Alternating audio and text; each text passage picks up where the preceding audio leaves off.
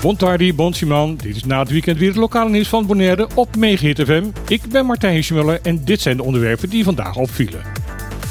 Volgens de leider van het NPB heeft een arrogante houding van de onderhandelaars van de PDB ervoor gezorgd dat de besprekingen tussen NPB en UPB voor de vorm van een nieuw bestuurscollege in een vergevorderd stadium zijn.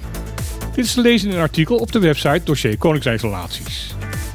Het artikel ontkennen de vertegenwoordigers van de NPB dat er al voor de verkiezingsdag van 15 maart afspraken lagen met de UPB om indien dit mogelijk zou zijn, samen een nieuw bestuurscollege voor Bonaire te gaan vormen. Partijleider Hennis Tielman zegt dat men na de verkiezingen wel degelijk met de onderhandelingscommissie van de PDB heeft gesproken. Daarin eiste volgens Tielman de onderhandelaars van de PDB dat er door de NPB uitsluitend onderhandeld mocht worden met de PDB.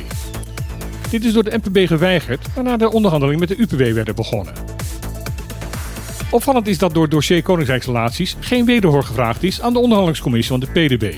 Het is uitsluitend de NPB die hier aan het woord komt.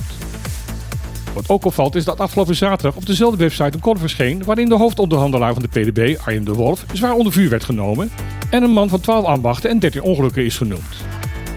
PDB-leider Clark Abraham heeft ondertussen op verschillende plekken op social media ten stelligste ontkend dat de PDB exclusiviteit heeft geëist van de NPB.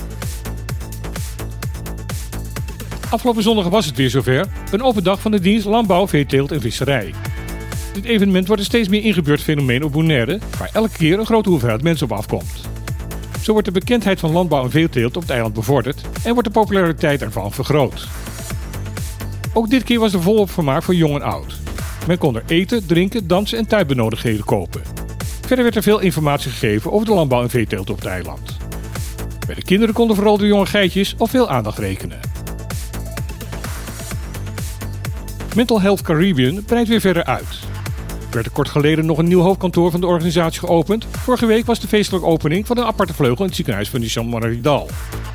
De K-vleugel van het MAC heeft een eigen ingang gekregen in het ziekenhuis tegenover de Delmar winkel. De opening werd verricht door FM-directeur Giovanni Frans en MAC-directeur Erik Jansen. Beide directeuren hopen dat door de nauwe samenwerking tussen de twee gezondheidsinstellingen de drempel om hulp te vragen bij psychische problemen verder te kunnen verlagen. De wet en regelgeving omtrent de luchtvaart in Caribisch Nederland is niet op orde.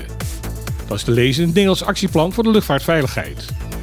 Volgens het actieplan is veel van de wet en regelgeving in Caribisch Nederland in dit opzicht verouderd of ontbreekt in het geheel.